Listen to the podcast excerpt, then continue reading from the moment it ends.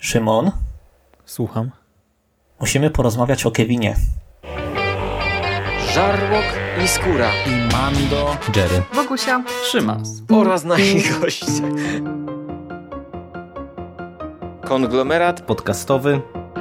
Wasze ulubione podcasty w jednym miejscu.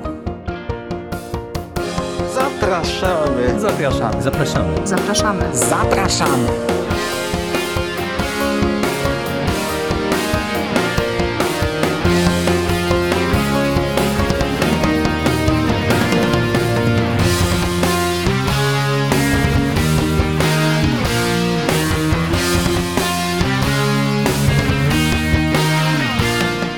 Witamy Was w konglomeracie podcastowym, czyli na platformie, która zbiera wszystkie Wasze ulubione podcasty w jednym miejscu. Ja nazywam się Szymon Cieśliński. Możecie kojarzyć mnie z nawiedzonego podcastu i jest tutaj ze mną także gość, czyli Michał Ochnik z mistycyzmu popkulturowego. Witam Cię Michale. Witam serdecznie wszystkich słuchaczy i słuchaczki. I osoby nie identyfikujące się z żadną z powyższych płci słuchające tego podcastu. Dziś porozmawiamy o filmie wyjątkowym. O filmie, który jest w naszym kraju tak popularny, że ten fakt doczekał się własnej ciekawostki na IMDb. Jest to produkcja, której główna grafika reklamowa, ta z plakatów, VHS-ów, Blu-rayów, DVD, nawiązuje do obrazu Krzyk Edwarda Munka. Jest to także film, którego budżet wynosił niecałe 18 milionów dolarów, zwrócił się w czasie jednego weekendu w USA, w czasie weekendu otwarcia. Ba, to mało. Zarobki na świecie e, całościowe wynoszą około 535 milionów dolarów. Jest to wynik tak oszałamiający, że został wpisany do Księgi Rekordów Guinnessa i to jakieś 80 milionów dolarów temu. W tym filmie podobno zagrał Elvis, sam Elvis Presley i to 13 lat po swojej śmierci.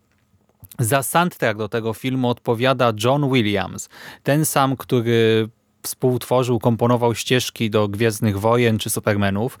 Do tego znalazł się w ekipie trochę przypadkiem, bo zastąpił innego kompozytora, który zrezygnował z tej pracy na rzecz e, tworzenia ścieżki do animacji Bernard i Bianka w Krainie Kangurów.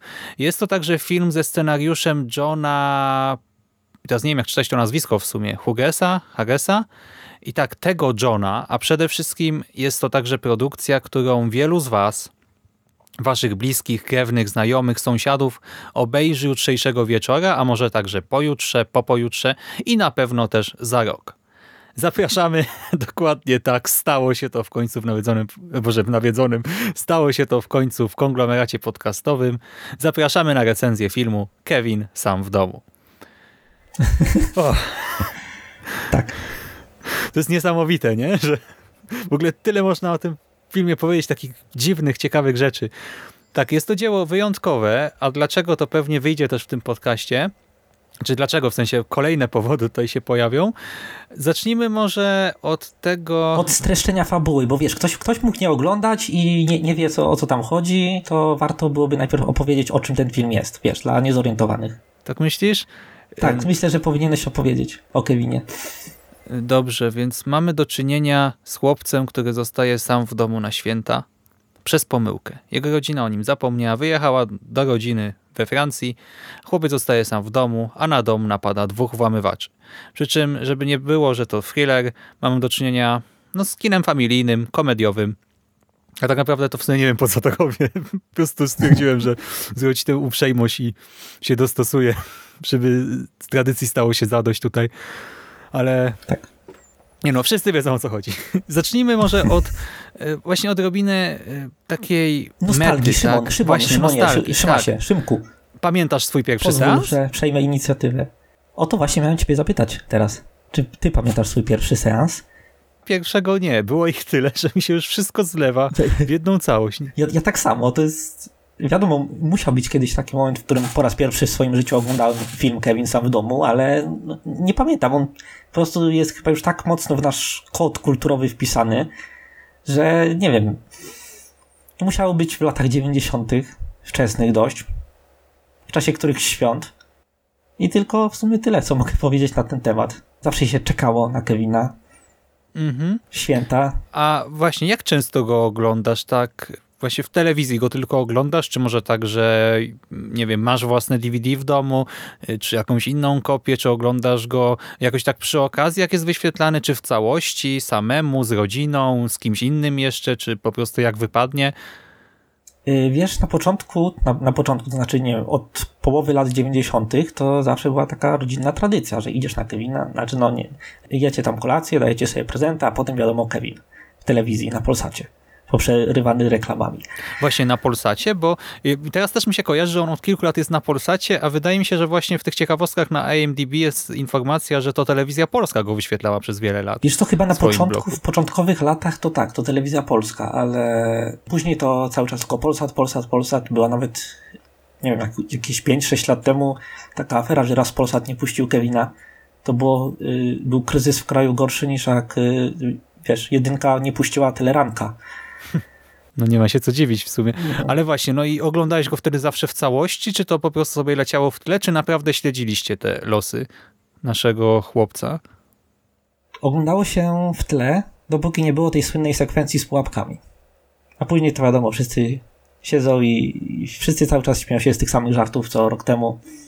Super, że na to zwróciłeś uwagę, bo to jest ważny element, y, do którego wrócimy za chwilę. A jak teraz y, siadałeś do tego seansu, bo teraz obejrzeliśmy go przed świętami, nie? Ja go na przykład oglądałem y, samemu. Ty też? Ja też, wczoraj, tak. Wczoraj na laptopie sobie obejrzałem, wczoraj samemu w całości. No ja z naszej perspektywy przedwczoraj. I jakie miałeś oczekiwania przed tym seansem? Na co się nastawiałeś? W ogóle napaliłeś się na ten seans, bo w ogóle ty zaproponowałeś tę rozmowę, y, ten temat Tak, i zaproponowałem. i do mnie to jakoś w ogóle, mnie to nie przyszło do głowy, że można potem nagrać podcast, ale jak napisałeś, to, to od razu pomyślałem sobie, tak, super, jak się nie możemy na nic umówić przez ostatnie kilka miesięcy, tak, to nam się udało dosyć szybko nawet. No w końcu wiesz, to jest taka okazja, może się nie, nie powtórzyć już. No nie no, za rok i za dwa, i za trzy. Tak. Za. No, no, raz, raz w roku to jest trochę dość niska częstotliwość, ale odnosząc się do twojego pytania, ja z zaskoczeniem stwierdziłem, że to jest dobry film. I siadając y, do Kevina wczoraj przed laptopem, no spodziewałem się, wiesz, założyłem te swoje okulary sceptycyzmu i analizy kultury popularnej. Spodziewałem się, wiesz, takiego tandetnego filmu, który siedzi na nostalgii, ma kilka takich, wiesz, gimmików, dzięki którym się go pamięta, ale generalnie koniec końców nie jest to dobry film.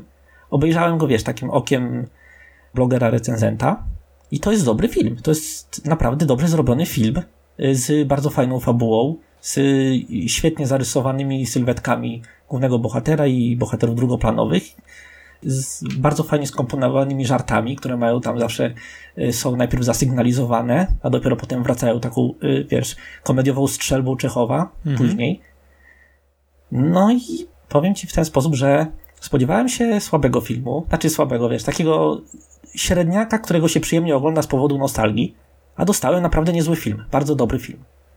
Ja ci powiem, że ja, znaczy nie nastawiałem się w żadnym wypadku na żadne arcydzieło, ale spodziewałem się dobrej komedii, jakoś tam w miarę sprawnie zrealizowanej, ale przede wszystkim komedii i ja byłem święcie przekonany, że starcie Kevina z włamywaczami to jest e, Połowa to, czym ten film stoi.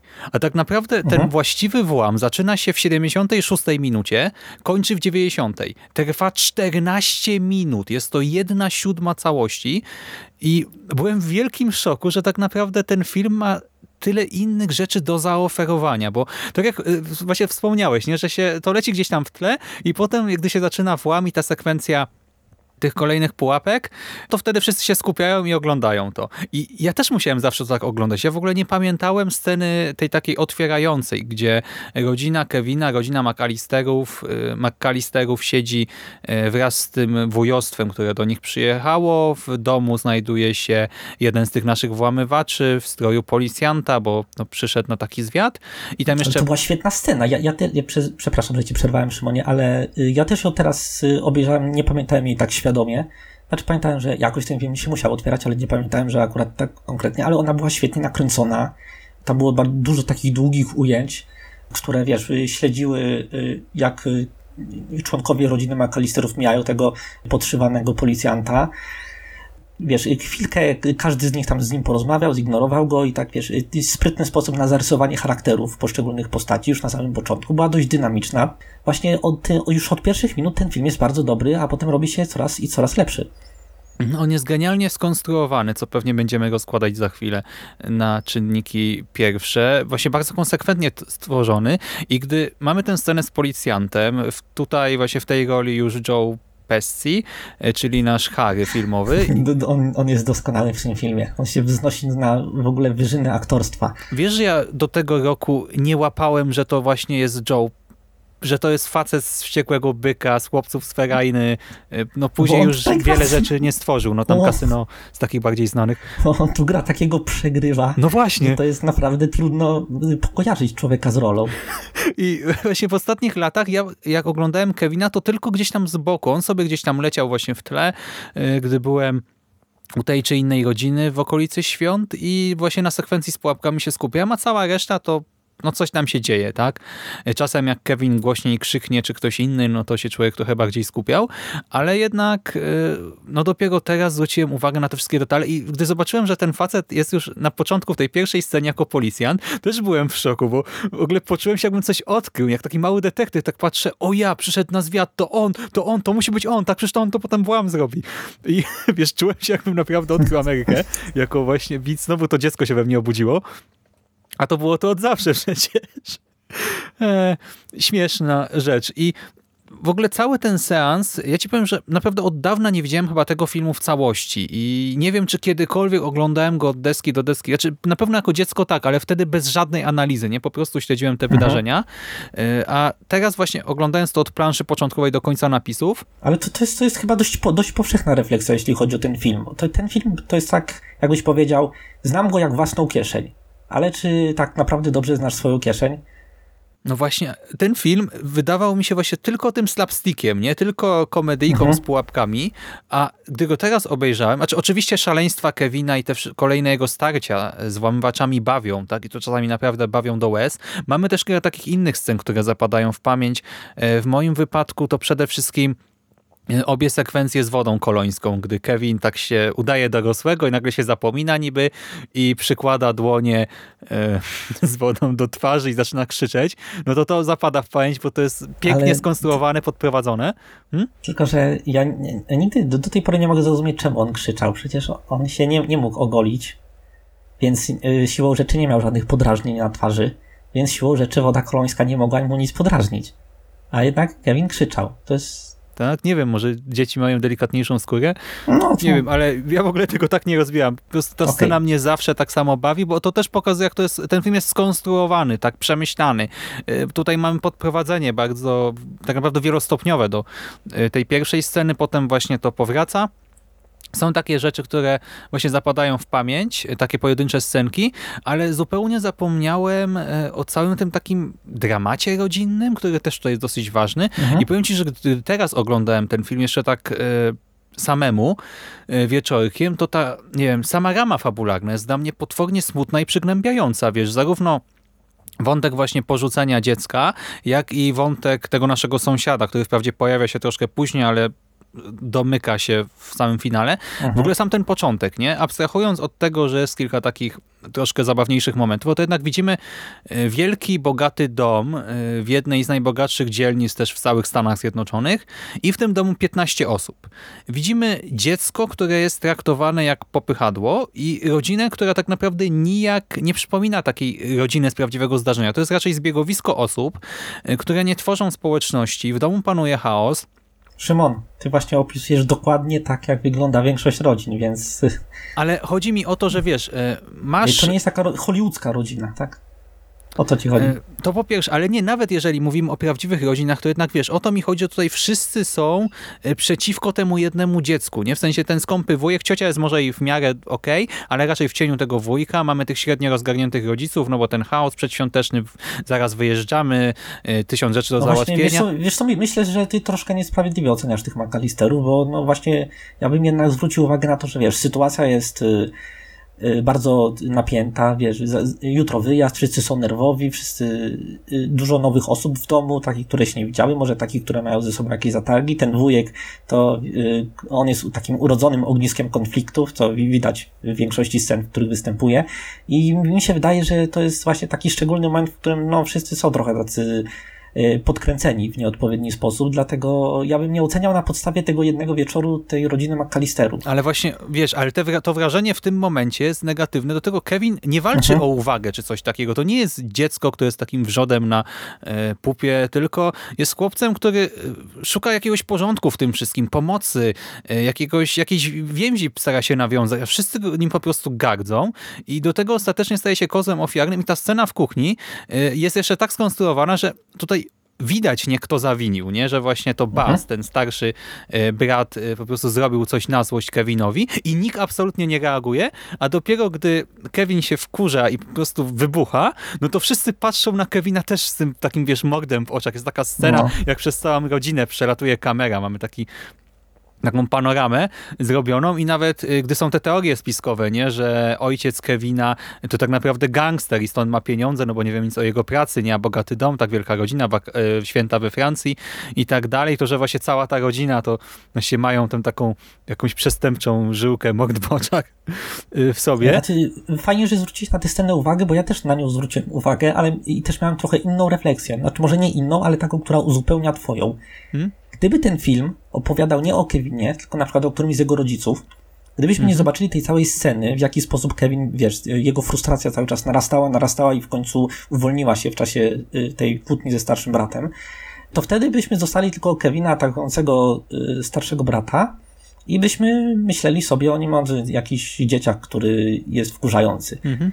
Y, dla mnie właśnie pokazanie tej motywacji, tego, tej całej drogi, jaki Kevin, jaką Kevin przeszedł do swojego wybuchu, to jest coś unikalnego, bo y, ile tak, ile tak naprawdę możesz przywołać z pamięci filmów, w których dostajemy taką, wiesz, y, pokazanie, uczciwe pokazanie świata dziecka, w jaki sposób ono, wiesz, formułuje swoje potrzeby, w jaki sposób inni na nie odpowiadają i w jaki sposób tak naprawdę my śledzimy ten świat oczami dziecka. Ile takich filmów pamiętasz? Znaczy, ty, ty, pewnie może dużo, ponieważ jesteś zadeklarowanym kinomanem, ale ja szczerze mówiąc, to jest dla mnie jeden to rzadki przypadek i bardzo dobrze przeprowadzony przypadek. Hmm. Znaczy, ja ci powiem, że teoretycznie chociażby właśnie filmy tutaj e, twórców, nie Kevina.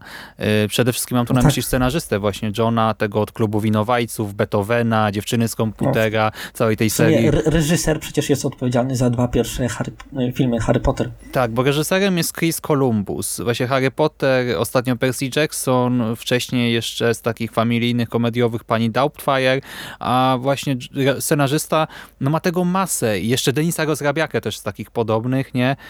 Z 101 Dalmatyńczyków zresztą napisał i teoretycznie te by mi przyszły do głowy teraz, nie? Ale z drugiej strony, no nie rozkładałem ich na czynniki pierwsze, tak jak teraz Kevina, więc nie będę strzelał, ale rzeczywiście no to jest znowu dobrze skonstruowane, ale wiesz, właśnie pokazuje mi Kevina w gruncie rzeczy jako takie dziecko, no się kozła ofiarnego w tej sytuacji, Ab absolutnie. I mnie było potwornie smutno na tej sekwencji początkowej, gdy Kevin zostaje zamknięty na strychu yy, i ma tam spać samotnie, gdy ma właśnie 14 innych osób w domu i święta są tam za dwa dni, czy trzy, no to mnie to naprawdę złapało za serce, a to jeszcze potem eskaluje, bo y, ten wątek jest właśnie bardzo rozbudowany w gruncie rzeczy. Y, super było to, że ta matka nie postanowiła rzucić mhm. wszystko mhm. i wracać I, i, naprawdę było widać te emocje. Y, to właśnie... No i to, tę determinację. I, tak, i, i, tak, tak. i strach, właśnie... i zażenowanie też trochę tą, że ona chyba z całej rodziny jako jedyna ma, wiesz, y, taki y, wątek odkupujący to jej zachowanie z początku. Mm -hmm. Bo tak mhm. naprawdę wszyscy inni są dupkami, a ten ojciec naprawdę ich wszystko ma gdzieś do, do samego końca. Mhm, znaczy finalnie by to się trochę zmienia, tylko pozornie, ale do tego przejdziemy za chwilę, nie? Już nie wybiegajmy mhm. do samego finału. Ale właśnie e, ten wątek matki... Właśnie nie, nie, nie, nie, nie, nie, Szymon, zostawmy finał na strefę spoilerową, naprawdę, lepiej. Wątek matki e, właśnie też dla mnie był poruszający, chociaż właśnie jako coś co tutaj pozytywnego, ale potem na przykład mamy scenę, gdy Kevin prosi Mikołaja, tego takiego no, przebranego gościa za Mikołaja, o zwrócenie rodziny i gdy mu o tym opowiada, w sensie mówi, że chciałby, żeby wrócili i ich wymienia, no to to brzmi troszkę tak z boku, jakby oni wszyscy zginęli, jakby to była sierota, której cała rodzina po prostu zmarła. Ale bo wiesz, bo on, on wcześniej był święcie przekonany, że- o, jego życzenie się spełniło, bo on powiedział tam na samym początku w gniewie to życzenie, że życzy sobie, żeby cała jego rodzina zniknęła. Po dziś rano y, myśli, że wyjechali wszyscy, ale samochody stoją w garażach, więc nie wyjechali, ale nikogo nie ma. I wiesz, on swoim tym 8 czy 10-letnim umysłem y, skonstruował sobie tę narrację, że on sprawił, że zniknęli. No właśnie, ale to jest, dla mnie to było przerażające. Ja w ogóle nie pamiętałem tego. Czy wiedziałem, że na Mhm. przykład scena w kościele była smutna, nie? Ale właśnie scena w kościele, gdy Kevin rozmawia ze swoim sąsiadem, sąsiadem, który pokłócił się z synem jakiś czas temu i w związku z tym nie utrzymują żadnych kontaktów w obrębie rodziny i w związku z tym sąsiad też nie widuje swojej wnuczki, widuje ją tylko w kościele, po to przyszedł teraz też do kościoła żeby poobserwować próbę chóru Yy, i Kevin wtedy też trochę o swojej sytuacji mówi, no to ja teraz, w czasie tego seansu, gdy słuchałem tej rozmowy, a jeszcze tutaj w tle, yy, no Williams też No nie, nie, dowalił Williams mocno, w tle leci Carol of the Bells i ja dosłownie ryczałem na tej scenie. Wiesz, siedzę też. i łzy lecą jak potok.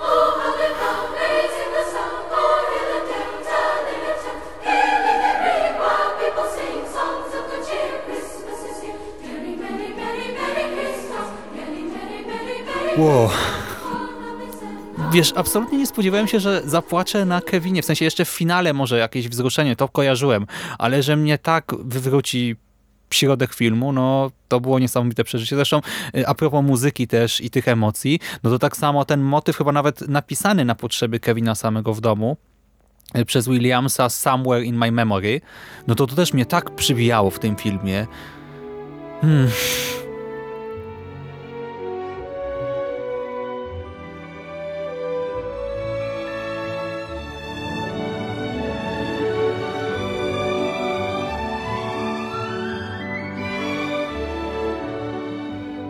Tak, to był naprawdę. Nie, bo w ogóle ten, ten sąsiad to było fajne prowadzenie, bo on i tak jest taką trochę dziką kartą fabularnie. Nie, nie wiemy doku- dokładnie o co tam z nim chodzi, ale wiesz, cały czas nam go film pokazuje, więc pewnie to się jakoś zwróci. My bardzo długo nie wiemy o co tam chodzi. Y, Trochę jest takim odbiciem tego, y, czy może się stać Kevin, jeśli, jeśli cały czas będzie dystansował się do, swoich, do swojej rodziny, trochę takim, wiesz, pokazaniem, że to jednak ma znaczenie. No i sam też jest indywidualną postacią, choć ma tam 3-4 sceny góra. Mm, No właśnie 4-5. Tak, ale w ogóle y, mówimy o tym, że to wszystko jest bardzo świadome. To może zatrzymajmy się przy sąsiedzie. Sąsiad zostaje wprowadzony y, jako y, właśnie starzec z sąsiedztwa, o którym krążą legendy, że jest po prostu mordercą, tak? I on w ogóle zostaje przez, Także zabił swoją rodzinę i no, zabójcą, no, mordercą. Zbirem, strasznym człowiekiem, takim trochę Freddym Krugerem dla mnie, bo w ogóle on tak też trochę wygląda. Do tego jeszcze mamy ten motyw upiornego pieca z piwnicy, więc wiesz, upiorny piec, kotłownia, starszy, upiorny facet z sąsiedztwa, mi się to strasznie właśnie z koszmarem skojarzyło jakoś. I najpierw jest właśnie jako ten potwór, nie? Dla naszego Kevina z sąsiedztwa. Potem e, pojawia się w sklepie i wówczas ma zranioną dłoń, krwawiącą dłoń. nie, nie Potem w dłoni, kościele już Szczerze mówiąc. No to właśnie to jest ważne z tego względu, że to też za pierwszym razem tak sobie pomyślałem, dlaczego ta dłoń krwawi. Mówię, to jest może przesada. Gdy teraz oglądałem, nie? Mhm. W ogóle też tego nie pamiętałem i widzę scenę w sklepie, gdy wchodzi sąsiad, mamy ujęcie y, na jego buty, te czarne charakterystyczne buty, y, w których odśnieża te tam chodniki pod swoim domem i krwawi mu dłoń, jest na tym jakiś taki bandaż już przesiąknięty i Kevin jest przerażony.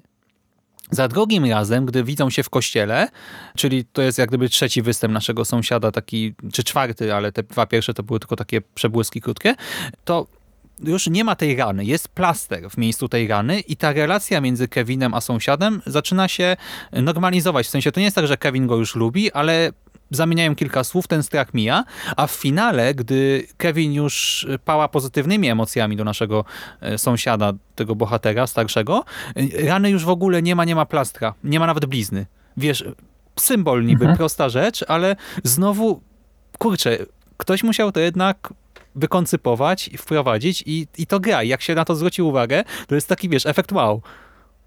To zabliźnianie się relacji między nimi i też ich sytuacji życiowej, bo na początku właśnie wiesz, Kevin jest przerażony. A, y, zapomniałeś o, o jeszcze ważnej scenie jednej z tym y, sąsiadem, w której ona domyka jego wątek, że on tam, wiesz, y, wita się ze swoją rodziną i Kevin widzi to przez okno. No tak, właśnie wtedy też widać tę dłoń, Mhm. że jest y, czyściutka. No, Super film. Więc wow. I i właśnie ten początek, nie? Też co do konstrukcji, no to y, ja jakoś nigdy nie zastanawiałem się nad tym, jak to było, że rodzina w ogóle porzuciła Kevina. I też y, teraz oglądałem różne materiały tam z DVD. I to też logicznie wytłumaczone, nawet. No właśnie, ale tak idealnie, Mhm. nie? Śpi sam na strychu, tak? Ma tę karę, ludzie byli na niego źli, rano totalny chaos, bo wszyscy zaspali. E, Ojciec przypadkowo wyrzucił jeden z biletów, właśnie jego bilet, więc no nie mogli potem zobaczyć, że hello, został nam bilet. Siostra przy podliczaniu rodzeństwa uwzględnia syna sąsiadów, który po prostu tam do nich dobił, stoi plecami do niej i jest e, no, wzrostu wyglądu Kevina. Zresztą on też brał udział w castingu na Kevina, ten chłopiec. Do tego ogromny pośpiech. Jadą dwoma vanami. Jest ich właśnie 15 osób, no tutaj teraz 14, ale kurczę, to ma sens w No gruncie dokładnie rzeczy. tak. No wiadomo, że troszkę to jest creepy yy, i to no straszna wtopa, ale jednak jestem w stanie uwierzyć, że to mogło się wydarzyć. Dokładnie, nie, nie mam akurat tutaj nic do dodania. To, je, y, to było świetnie. Znaczy, to tro, trochę jest. Odrobinę jest mało wiarygodne z jednej strony, że y, tyle nie, niefortunnych zbiegów okoliczności się na siebie nałożyło, ale z drugiej strony, jak ja sobie przypominam niektóre moje plany i z jakich powodów one nie wypalały, to ja to całkowicie kupuję. No ja też pamiętam, jak kiedyś właśnie, nie wiem, wracałem z Niemiec też na święta Bożego Narodzenia zresztą i y, w tym dniu y, miałem problemy z zamkiem w drzwiach, y, zepsuła mi się walizka, zepsuł mi się ekspres w kurtce, do tego rozkład pociągów, ten internetowy sprawił, że wsiedliśmy do pociągu, który się nie zatrzymuje na stacji, na której czekał autobus, który miał nas zawieźć do Polski y, i potem musieliśmy innym pociągiem gonić ten autobus i też no niby absurd, wydarzyło się, więc wiesz. Takie rzeczy się dzieją, zwłaszcza właśnie w pośpiechu, w takich okolicznościach pewnie. No i do tego jeszcze zaraz po tych wszystkich wydarzeniach, a właściwie pomiędzy nimi, mamy przedstawioną tę noc, nie? Przed wyjazdem tuż. I zauważyłeś teraz, jak ona też jest genialnie skonstruowana, bo ona jest taka nietypowa, nie? Mamy ten silny wiatr i niby też po prostu zwyczajne zjawisko. Jakaś wielka wichura, która zdmuchuje właśnie ozdoby świąteczne y, z drzwi, y, czy tam z ogródków. Y, Mamy właśnie jakąś tam gałąź, która się łamie, niszczy instalację elektryczną. Normalna rzecz, nie? Ale to jest tak nakręcone, że jako dziecko, jako młody widz, który nie analizuje fizyki, logiki i tak dalej, tylko po prostu widzi tę konkretną scenkę, to to jest takie magiczne, nie? Właśnie nagle coś się dzieje. Kevin wypowiedział życzenie i nagle właśnie zrywa się ten magiczny wiatr, który zdmuchuje śnieg. Zdmuchuje właśnie nam te wieńce, wieńce wigilijne czy coś. Kurczę, to robi świetną wrażenie. I co to jest, nie? Magia? Moc świętego Mikołaja? Coś innego? Czy po prostu pogoda? Nie, w, w ogóle ten film, y, on się sprawdza, jeśli chodzi o prezentowanie y, świata widzianego oczyma dziecka. No, chociażby ten przywołany przez ciebie piec, który wiadomo odpowiada dzie, dziecięcym lękom, ir, irracjonalnym dziecięcym lękom i wiesz, dorośli jako raczej osoby, wiesz, odległe, mniej, y, mniej zrozumiałe, tak jak z tym sąsiadem i przywołany przez ciebie właśnie ten y, semi-magiczny wiatr, to jest Właśnie ja, ja podziwiam ten film za to, że on potrafi oddać sprawiedliwość tego dziecięcego spojrzenia na rzeczywistość. Mhm. I Chris Columbus opowiada w wywiadach o tym, że na przykład dali e, naszemu Kalkinowi, Maccaleyowi, Kalkinowi kamerę na planie, żeby zobaczyć, w sensie wiesz, dali mu niby kamerę, żeby się pobawił, a potem sprawdzili footage, materiał, e, wszystkie nagrania i zobaczyli, jak on widzi świat, w sensie z jego perspektywy, jak wszystko wygląda i też to jakoś tam zastosowali i w ogóle właśnie e, kręcenie, operatorka. Na przykład początkowo Kevin jest kręcony często z góry albo z za głowy, nie? W sensie wydaje się taki malutki. Mhm. Bo, znaczy no, nie wydaje się, ale to jeszcze podkreśla, nie? To, że to jest dziecko, właśnie niewinna istotka, którą po prostu można by podejść od tyłu, złapać za kurtkę i no, zrobić z nią co się chce. A później jak Kevin przejmuje inicjatywę, jak właśnie stwierdza, że się nie boi pieca, że sąsiada się nie boi i że włamywaczom też się nie da, znowu mamy często ujęcia z dołu. Także Kevin wydaje się właśnie panem e, w swoim domu. I też niby taka prosty zabieg w gruncie rzeczy, nie? Operatorski, a wow, efekt niesamowity i rzeczywiście czuć, nie? że w pewnym momencie po Kevin nie tylko mówi, że przejmuje inicjatywę, ale naprawdę przejmuje. staje się panem własnego Tak. losu, kowalem. Świetnie, dobra, to może teraz opowiemy o naszych dwóch antagonistach, którzy skradli dla siebie sporą część filmu. Szymon, ty, y, my właśnie oglądając pierwszą odsłonę Kevina samego w domu, doświadczyliśmy najlepszych złoczyńców w historii kinematografii. W kinematografii komediowej myślę, że tak. Czy w całej? Nie wiem, bo nie robiłem researchu przed nagraniem. Ale właśnie to jest niesamowite, bo oni są ci bohaterowie, tak? Czyli w filmie to są Harry i Marv, y, w rzeczywistości aktorzy Joe Pesci i Daniel Stern. Kwestii w ogóle miał przed, przedwizdane. Y, Czytałem ciekawostkę z planu, że y, jako, że to film dla dzieci, wiele dzieci w nim występuje, to każdy z dorosłych dostał słoik, do którego musi wrzucać, wiesz, monetę, dolara, żeby y, za każdym razem, gdy przeklnie. I Pesci miał y, pierwszego dnia już zapełniony cały swój słoik. Tak, i podobno przez to, że cały czas mówił fuck, to kazali mu potem, jak już zaczynał fy wymawiać, to żeby przy Kalkinie, przy Maccaleju nie bluźnić, żeby dokończał to jako frycz. I też to brzmi zabawnie, a jak to musiało wyglądać na planie, nie? Frycz! I podobno na DVD jest jeden moment, gdzie wymsknęło mu się shit, ale już nie sprawdzałem teraz. O. Ale wr- wracając do naszego duetu. Wiesz co, bo jak go zobaczyłem teraz na początku tak świadomie, y, w tym domu na przykład obok u sąsiadów, sobie pomyślałem, kurczę, są trochę zbyt slapstickowi, nie? jak tam Daniel Stena czy Marv, jak y, zgarnia na przykład te rzeczy, y, różne spółki w ramach włamu do worka i tam połowę tłucze, w ogóle połowa mu spada na ziemię, tak sobie mówię, kurczę, to jest trochę zbyt przerysowane, ale zarazem to wszystko ma taki swój urok właśnie, jest takie trochę kiczowate, kampowe, ale tak świadomie i tak jakoś to wywołuje jakieś takie pozytywne emocje we mnie. I jeszcze ja ci wysłałem teraz przed y, nagraniem y, materiały y, dodatkowe, właśnie sceny wycięte. Mhm. Rzuciłeś, rzuciłeś na to okiem? No nie, nie, jakoś nie miałem czasu. To tam jest też scenka, która nie weszła do filmu, jak y, bohaterowie nasi śpiewają Santa Claus is coming to town, tylko że właśnie Marv and Peter, are- y, boże, Mark, Ma, y, Harry and Marv are coming to town. I w sensie, że wiesz, że Mhm. przychodzimy właśnie, niczego nie ukryjesz i że wejdziemy do domu. Oh, you better watch out. You better not hide. If your doors are open, we're coming inside. Harry and Marv are coming to town. I kurczę, jakaś taka chemia między nimi jest Dokładnie, to naturalna, jest, nie? y, właśnie o, y, żaden z nich chyba oddzielnie nie grałby tak dobrze, jak oni grają razem. Hmm? Wiadomo, że tam y, y, Marv jest trochę tam wolniejszy intelektualnie, Trochę. Harry jest bardziej taki y, narwany, Mhm. wi- wiadomo, Pesci, on chyba nie umiałby zagrać spokojnego człowieka. I, i to, to tak świetnie ze sobą współgra i oni się tak świetnie rozumieją, y, aktorzy, rozumieją i się tak znakomicie uzupełniają, że no, czyste złoto. W ogóle w takich filmach najtrudniej jest y, zrównoważyć w antagoniście aspekt komediowy i aspekt zagrożenia.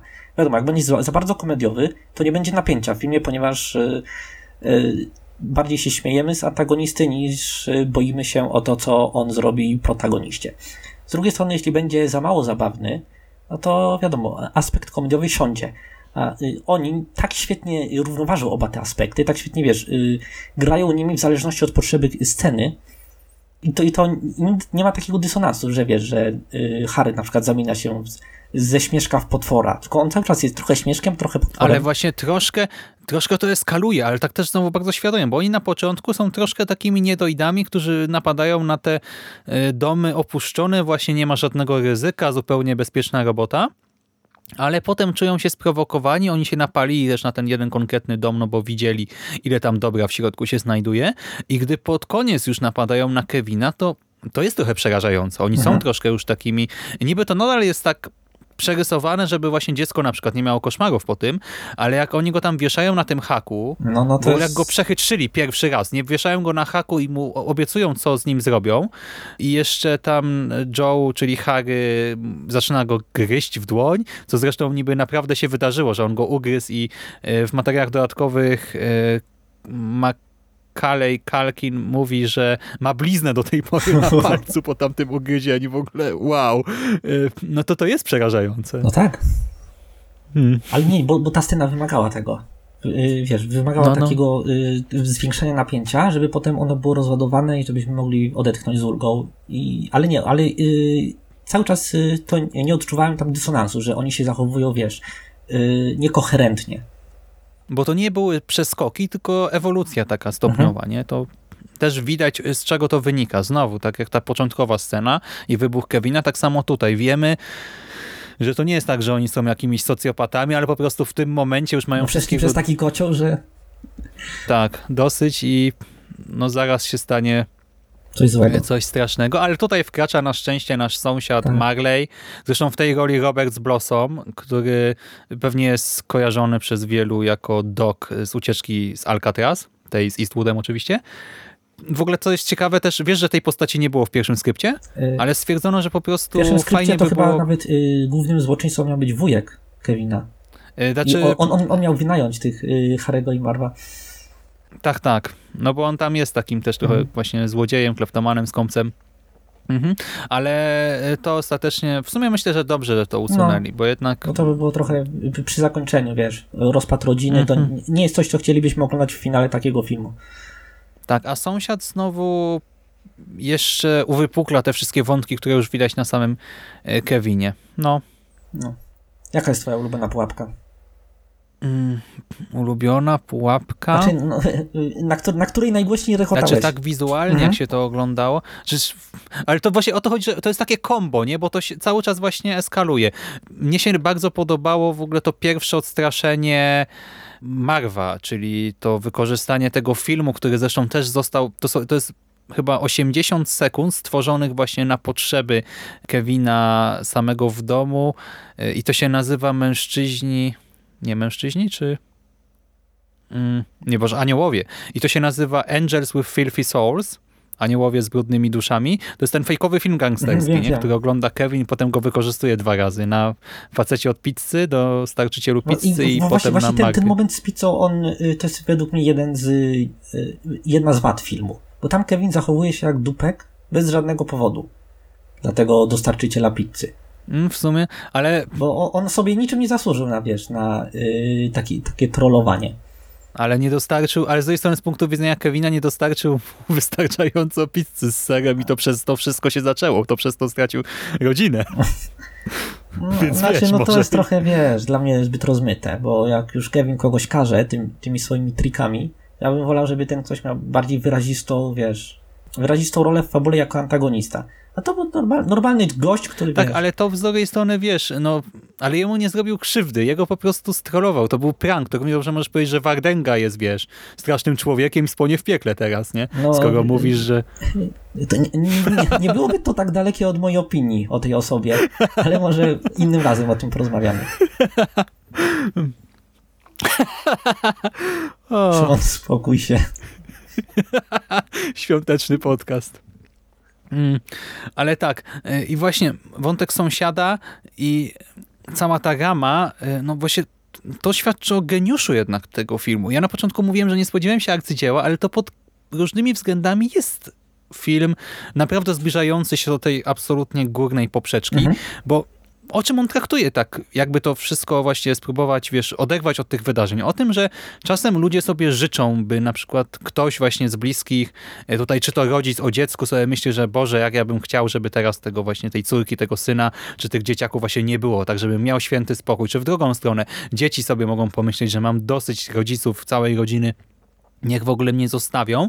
A i takie myślenie życzeniowe jest właśnie często bezrefleksyjne i teraz w tym filmie co się dzieje? Boom, przypadek, tak? Nie magia, po prostu jakiś tam splot wydarzeń i to się staje to się staje prawdą, nie? To się wydarza. Nagle okazuje się, że rodzice pozbyli się tego dziecka, które właśnie tak ich męczyło tam wieczór wcześniej. Dziecko pozbyło się rodziny, której miało dość i nagle się dowiadujemy, że wcale nie są szczęśliwi z tego powodu, wręcz przeciwnie, zaczyna się jakaś panika, tak? Rozpacz. Piękna rzecz, kurczę. I, I jako po prostu morał i jako też jakaś refleksja nad tym takim faktem, że czasem sobie czegoś życzymy bezmy- bezmyślnie i nie myślimy o konsekwencjach tego, nie? Już nawet szerzej o tym myśląc. No to, jest, to jest takie wejście w niuanse życia rodzinnego, o, o których się zwykle nie mówi y, w filmach hollywoodzkich. To jest No to jest w gruncie rzeczy całkiem mądry film. To może teraz wiesz co, jeszcze y, parę słów o wątku mamy Kevina. A słuchaj, a jeszcze pułapka, bo ty A, swojej nie ja- wymieniłeś, bo ja powiedziałem, że mnie się bardzo te, to wykorzystanie tego filmu podobało, a reszta to są często dla mnie sekwencje, więc ja tego tak Mhm. nie rozbieram do końca Znaczy to, na to, to jest też fajne w tym filmie, że te pułapki tak płynnie przechodzą jedna w drugie, one się tak łączą, że wiesz, y, najpierw Marv traci buty przez tą smołę, dzięki czemu jest Mhm. bosy, jak staje na tych ozdobach choinkowych położonych pod oknem. Na gwoździu jeszcze wcześniej. Mhm. A wcześniej No, a potem jeszcze- Tak, i y, czekaj, moja ulubiona. Ale ciężko wybrać. Chyba y, z, ze schodami i puszkami. Które wiesz, y, Bo są dwie puszki Tak. i się tego nie spodziewałem. dokładnie. I szczególnie, że to w sequelu eskaluje jeszcze. tak. Nawiązują do tego Nie, to jest, to jest y, najlepszy slapstick Chucka Jonesa. Normalnie y, porównywalny z poziomem Chucka Jonesa. Hmm. Dobra, to teraz co o mamie Kevina i o, ty, o jej Odysei. No właśnie, mówiłem już wcześniej, że ta postać daje mi nadzieję, nie? Po tym początku, który mnie tam jakoś smuci, dobija. To jest właśnie fajnie też zobrazowane, bo na początku to ona jest taką trochę właśnie może businesswoman czy coś, tak chodzi, tam coś tam załatwia, przez Aha. telefon oddaje psa do schroniska, czy tam do hotelu, czy do schroniska do hotelu na czas wyjazdu. Tak sobie wszystko załatwia, ale tak w sumie jest obok rodziny, nie? A potem się okazuje, że w momencie kryzysu, y, w ogóle, że ona o tym myśli, nie? Że ona jednak stara się y, już w czasie tej podróży przejąć kontrolę nad tym wszystkim tak jako człowiek, nie jako organizator, nie? Nie jako właśnie człowiek interesów, a człowiek taki społeczny rodzinny i potem się tym przejmuje i działa. I rzeczywiście widać tę desperację. Nawet jeżeli ona znowu jest trochę slapstickowa, celowo oczywiście, bo to wynika ze scenariusza, to jednak e, porusza. No, dokładnie. I y, fajnie, że da, dano jej trochę 5 minut, y, wiesz, czasu e- ekranowego, żeby pokazać, jak ona dąży z determinacją, żeby wrócić na święta do Kevina, mimo wszystko, mimo, wiesz, tego, że no, y, jest, wiadomo, są święta, Nie ma biletów, nie ma- i nawet podróżuje z y, podrzędnym zespołem wykonującym Polkę. To jest y, poświęceniem, jak wiemy, największego rzędu, już tylko śmierć jest wyżej. Tak, i właśnie, bo z- to jest ten ostatni etap podróży, nie? Spotyka naszego Gusa Mhm. Polińskiego bodajże Gus Poliński. z zespołu Polka Polka i w tej roli w ogóle John Candy występuje. On świetny tam jest. Tak, e, on już wcześniej też grał zresztą z Kevinem i y, częścią tej obsady, ale tutaj podobno większość tych jego dialogów tutaj to była totalna improwizacja i podobno także ten dotyczący jego, tej osobistej historii, znaczy bohatera granego przez e, Johna Candy, czyli Gusa, bo tam właśnie pada taka, Anegdotka o tym, że on tam został chyba porzucony. tak, nie, e, to, to, mnie to po prostu tak miażdży teraz, Ale, ale, Bo ale to też się Siedzi sobie właśnie ten facet, nie z Polka Polka, jakiś taki, no, taki prosty chłopek, no. I obok siedzi matka Kevina. Mówi właśnie o tym, właśnie swojej, o tej swojej tragedii i Gus odpowiada na to jakoś tak, że no, ja kiedyś też z żoną zostawiłem dziecko w domu pogrzebowym. Przypomnieliśmy sobie o tym dopiero wieczorem, a byliśmy tam jakoś na południe. Nic mu się nie stało. Po sześciu tygodniach doszedł do siebie i znowu zaczął mówić. I to jest...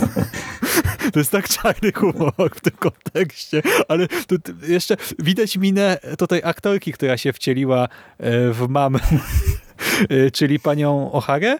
E, Tak, Katrin O'Hara. Mhm. I ja mam miałem taką samą minę i tak, Boże, co on mówi, nie? Ja w ogóle nie pamiętałem tego dialogu, a teraz wow, szacun za No to. Jeżeli to było improwizowane, to jeszcze bardziej. Mhm. Z Kevina się niestety, tylko jak już mówiliśmy, pamięta tę scenę z pułapkami, a tam jest bardzo dużo rzeczy, który, dla których ten film jest warty zapamiętania. I wiesz co, ja sobie myślę, że gdyby nie te sceny, to ta jedna sekwencja z pułapkami no, nie sprawiłaby, że ten film jest y, tak zapamiętywalny i tak kultowy. Myślę, że to jest tylko taka wisienka na torcie, a cały film jak najbardziej jest czymś, który Wiesz to posunę się nawet do stwierdzenia, że gdy, gdyby wyciąć tę ikoniczną scenę z pułapkami, to ten film nadal byłby bardzo popularny i. Znaczy, może nie aż tak popularny, ale y, no, y, nadal byłby to, byłaby to wybitna komedia familijna. Mhm. Pewnie tak, e, bo Właśnie to wszystko jest tutaj przemyślane y, i wszystko wypada tak naprawdę dobrze. I cały scenariusz, i aktorstwo, praktycznie wszystkich. y, I ta konsekwencja w budowaniu, w podprowadzaniu, w budowaniu relacji między bohaterami, w tej całej ramie fabularnej, w podprowadzaniu pod poszczególne sceny.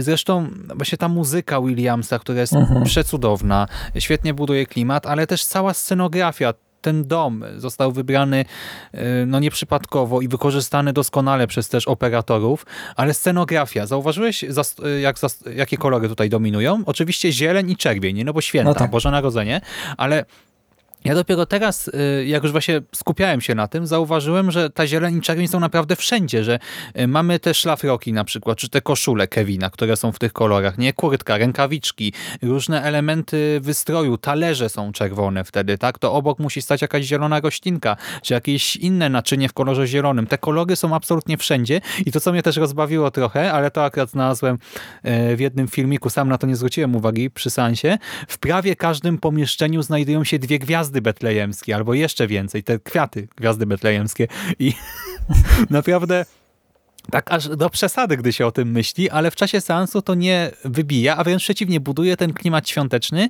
i dlatego właśnie ten film mógł się stać takim hitem na całym świecie, a w Polsce, no w Polsce to już w ogóle jest film kultowy, legenda, dobro narodowe, nie? Bez niego nie ma świąt i to z jednej strony to jest taki trochę żart hermetyczny, nie? Taki, haha, bez Kevina nie ma świąt. O, co robisz w święta? Oglądam Kevina.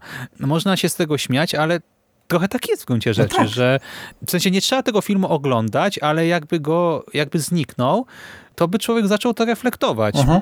I w danym roku, i w kolejnych, tak kurczę, no a może by do tego wrócić. Właśnie dlatego, że tego nie ma, nie? Bo jak jest co roku, to możemy to ignorować, ale jakby zniknął, to czegoś by brakowało. Dokładnie.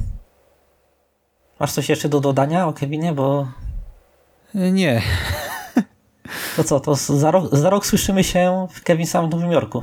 Myślę, że tak. I szczerze mówiąc, właśnie jestem ciekaw, jak to będzie z tym sequelem, bo tutaj no, to jest po prostu świetnie zrealizowany, dobrze nakręcony, zmontowany, z dopracowaną scenografią, operatorką, akcjami kaskaderów, ścieżką dźwiękową, aktorstwem film.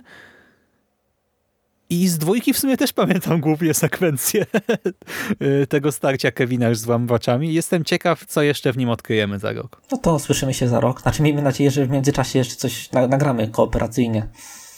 Kilka razy.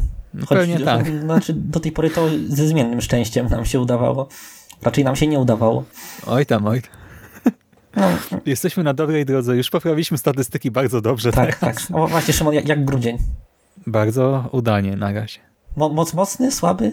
Jest okej. Okej, no to super. No to bardzo się cieszę. Cieszę się, że dzięki mnie będzie trochę mocniejszy. Tak, przyczyniłeś się Tak. do tego, przyznaję ci rację.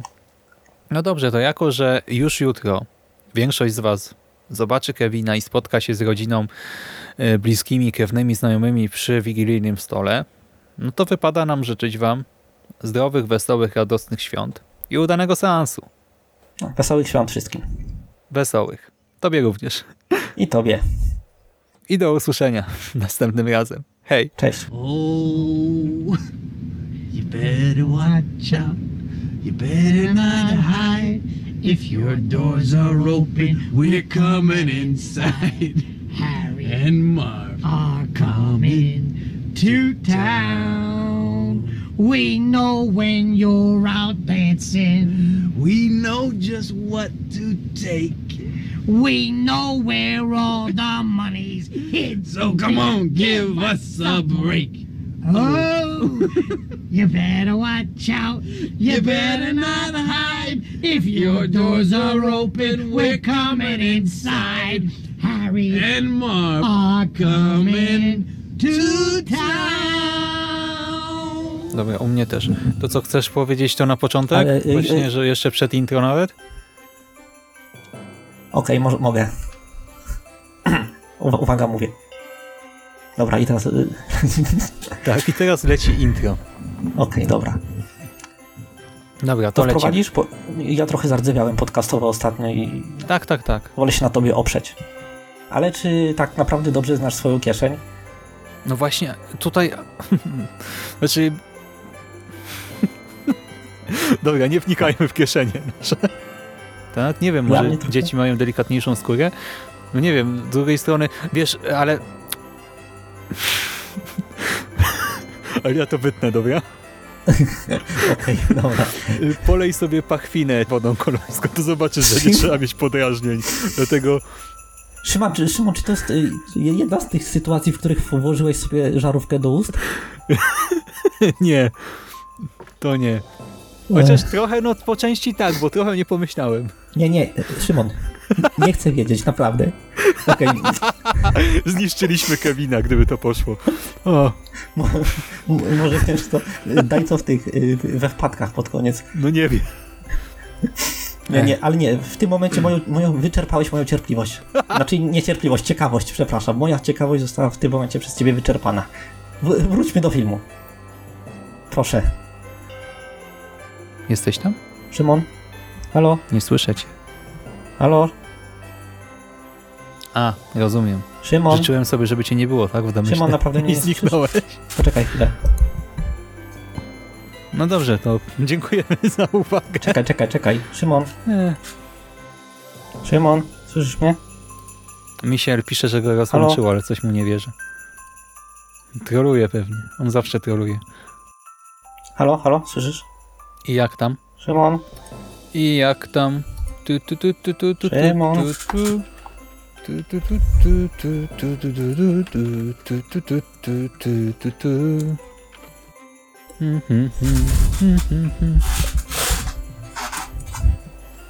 It's Christmas Eve, who's wanna leave? Tu, tu, tu, tu, tu, tu, tu, tu, tu, tu, tu, tu, tu, tu, tu, tu, tu, tu, tu. No ja ciebie nie A słyszę. teraz? Halo? Co popsułeś, no I nie, y, nie przegrywaj nagrania może.